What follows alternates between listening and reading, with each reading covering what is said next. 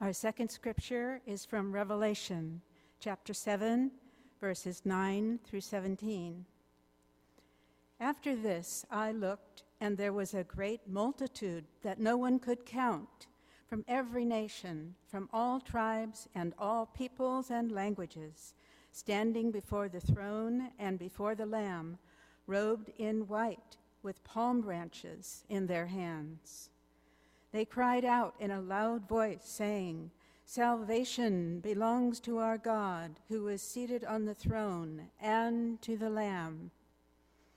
And all the angels stood round the throne, and around the elders, and around the four living creatures, and they fell on their faces before the throne and worshiped God, singing, Amen, blessing and glory and wisdom and thanksgiving and honor and power and might be to our God forever and ever.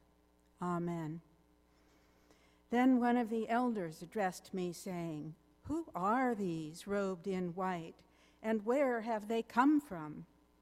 I said to him, Sir, you are the one that knows. Then he said to me, These are they who have come out of the great ordeal they have washed their robes and made them white in the blood of the Lamb. For this reason, they are before the throne of God and worship God day and night without, within the temple. And the one who is seated on the throne will shelter them. They will hunger no more and thirst no more. The sun will not strike them, nor any scorching heat. For the Lamb at the center of the throne will be their shepherd, and he will guide them to the springs of the waters of life, and God will wipe away every tear from their eyes.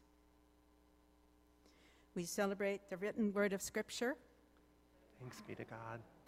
We celebrate the living word, Christ, among us. Thanks be to God. Please pray with me.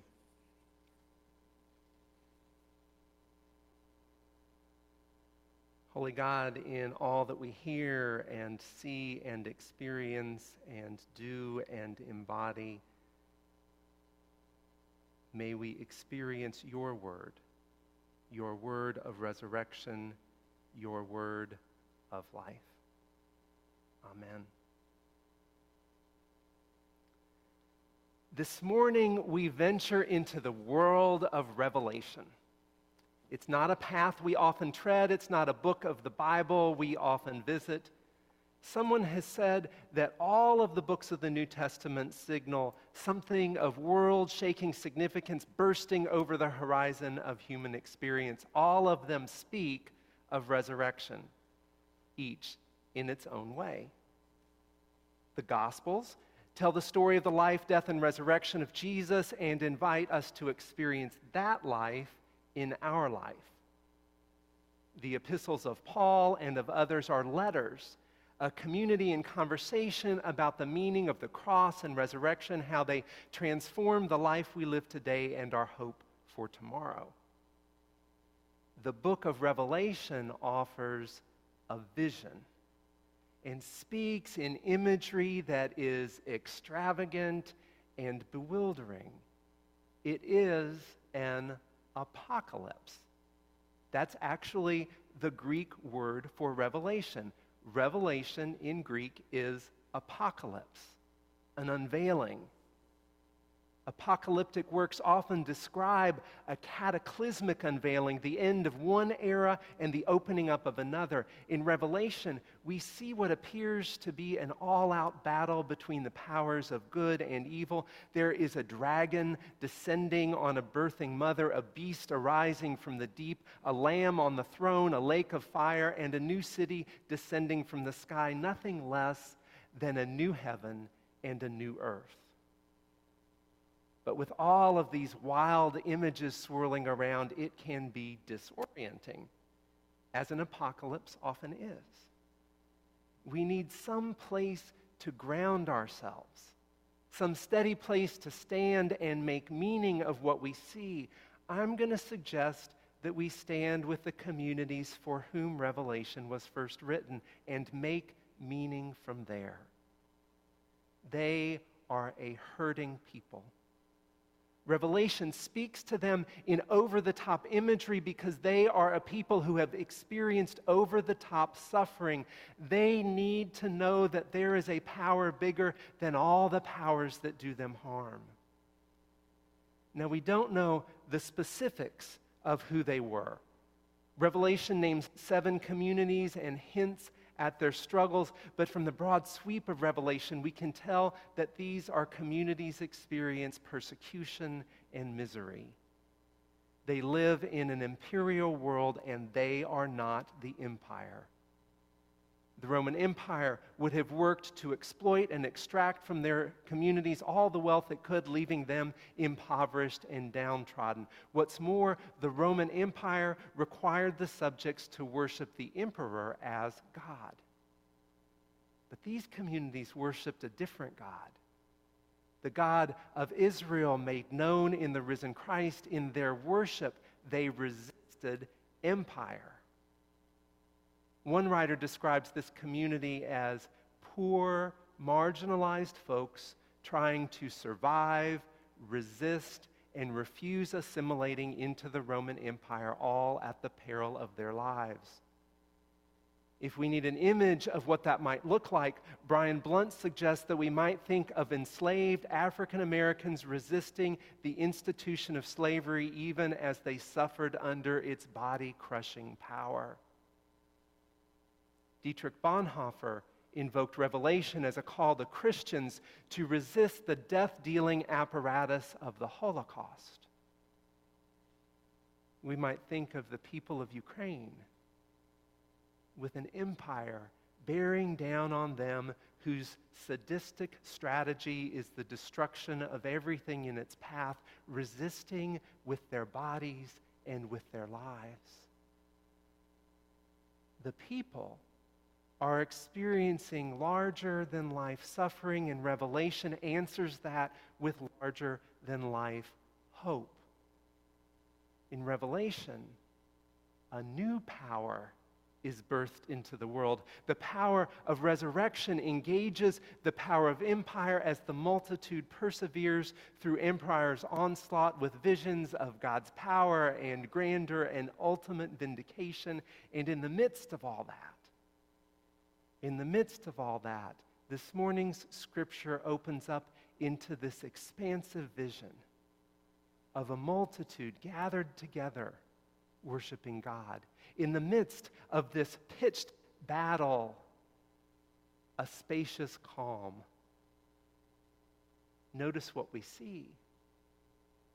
Notice the expansiveness and inclusiveness of the multitude there was a great multitude that no one could count from every nation, from all tribes and peoples and languages. This community standing against empire is multinational, multi ethnic, multilingual. Notice there is no separation. Empire sorts and separates always an us and a them. Empire sets up its systems of power using this tool of separation to benefit some by harming so many others. But here in this vision, this multitude is formed not by antagonism, but by freedom. Notice that at the center, there is a lamb on the throne, not the emperor, but the risen Christ surrounded by this multitude who have come through great suffering, they sing and wave palm branches. They reverence God, not Caesar. They resist, they persist. Notice that they are robed in white, and, and notice this strange comment that they have washed their garments in the blood to a sparkling sheen. That that doesn't make much sense on its face. That which is washed in blood doesn't come out with a sparkling sheen. But notice here, the blood of their suffering is transformed into life. And then notice how the vision, like a kaleidoscope falling into place, resolves. For this reason, They are before the throne of God and worship God day and night within the temple, and the one who is seated on the throne will shelter them. They will hunger no more and thirst no more. The sun will not strike them, nor any scorching heat. For the Lamb at the center of the throne will be their shepherd and will guide them to springs of the water of life, and God will wipe away every tear from their eyes. Stand with this suffering community for whom this was written. Listen and see and feel those words. Those who travel through suffering, God will shelter them. They will hunger no more and thirst no more. The sun will not strike them, nor scorching heat. God will bring them to springs of the water of life, and God will wipe away every tear from their eyes. In the middle of this pitched battle, in this moment of calm and wonder, God reaches out and wipes away every tear from their eyes. The first working title of this sermon was A World Beyond Tears. But that soon fell to the wayside because that's not really what this moment is about. This is not a vision of a world beyond tears. This is a vision of a God in the midst of our tears. In the midst of our suffering, the power of resurrection coming to life there. Revelation sets out a vision of a power bigger than every power that does us harm, the power of resurrection enlivened and empowered by resurrection, we experience the risen Christ in fierce resistance and in tender mercy. Such intimacy. God reaches out and touches our humanity, a new humanity, defined not by the violence of empire, but embodied in the wiping away of every tear. Our tears are uniquely human. There is a part of our tears that is biological. Tears moisten our eyes so that they can function. They protect our eyes, washing away dust and debris. And there is part of our tears connected to our emotions, to our experience of life. They are an outward sign of what's going on in our inmost parts. Researchers tell us that this aspect of our tears may have started as a way that we could show our distress, a way we could express to each other our need for help as part of our basic survival. Tears have come to be one of the ways that our emotions show up. Not just fear and pain, but sorrow and anguish and anger and frustration and joy and melancholy and love tears also have become a part of how we connect. We are moved. We are moved by the tears of another. Tears and crying are a part of how babies bond with their mothers, and that continues on through adulthood. Our tears flow out from our experience. Others see and experience those tears, and something resonates deep within, and we're more likely to reach out and respond in my chaplain training at UCSF, we were instructed, counterintuitively, instructed to resist the instinct to immediately offer a Kleenex to someone who was crying. We were instead invited to consider that offering that Kleenex might really be about our discomfort, about our discomfort of sitting in the presence of tears and to consider that the more generous action might be just to sit. To sit for a while with someone in the midst of their tears. Tears and our responses to tears open up occasions for us to be human with each other, to be present in the midst of another suffering, to extend compassion sympathy, empathy, to suffer together, to form relationship and community, and to love and to stand with each other against everything that does us harm. I don't think I've told you this before, but in college, I was the academic tutor for the women's basketball team. The men's football and basketball teams, they were a bit better off. There, for them, the individual athletes had individual tutors. Back then, Title IX had not quite lived into its fullness. The women's teams, the women's basketball and tennis teams, well, they had me. We'd gather several days a week in the athletic study hall, and, for those who don't know, at University of Alabama, sports is big business. So it was a nice study hall. And we would work together, homework assignments, we'd study for their tests. We spent a good deal of time together. One Friday, as we were winding up, I asked them, Do you have big plans for the weekend? And they responded, Oh, tonight's pizza night. Every Friday, we get together, order a pizza, put on some sad songs, and sit around and cry. I said, Oh, that sounds awful. And they just laughed. Nah, Scott, don't worry. We're just getting real and it's good to know that you're not alone. Our tears connect us. They give us a tangible place where we can see and touch and feel our shared humanity. The heartrending sobs of sudden loss and trauma, the quiet cry of memory tears of frustration or sympathy or joy. This week, I've come to think of tears as the overflow of life.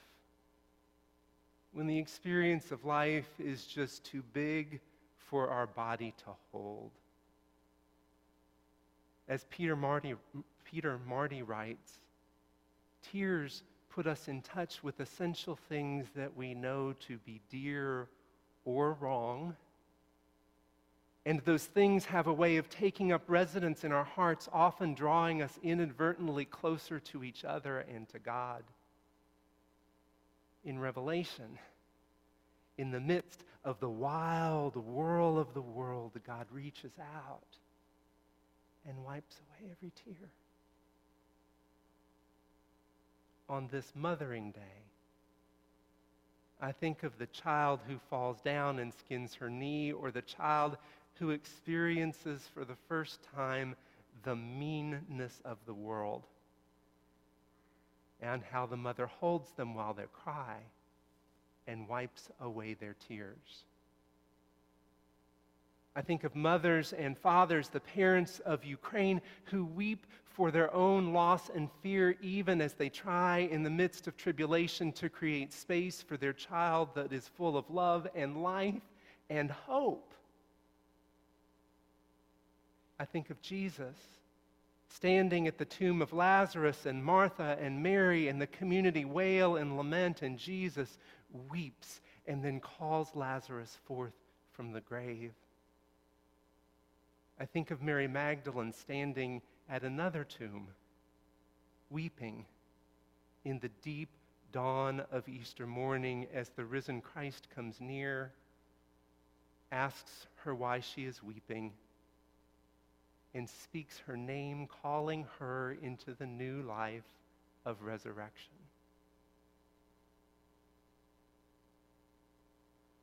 I wonder what visions are coming into view for you.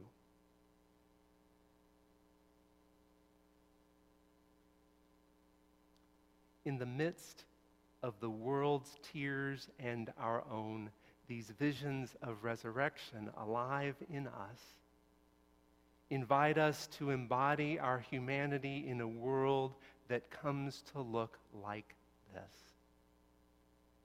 As we stand together against everything that does us harm, those who travel through suffering, God will shelter them.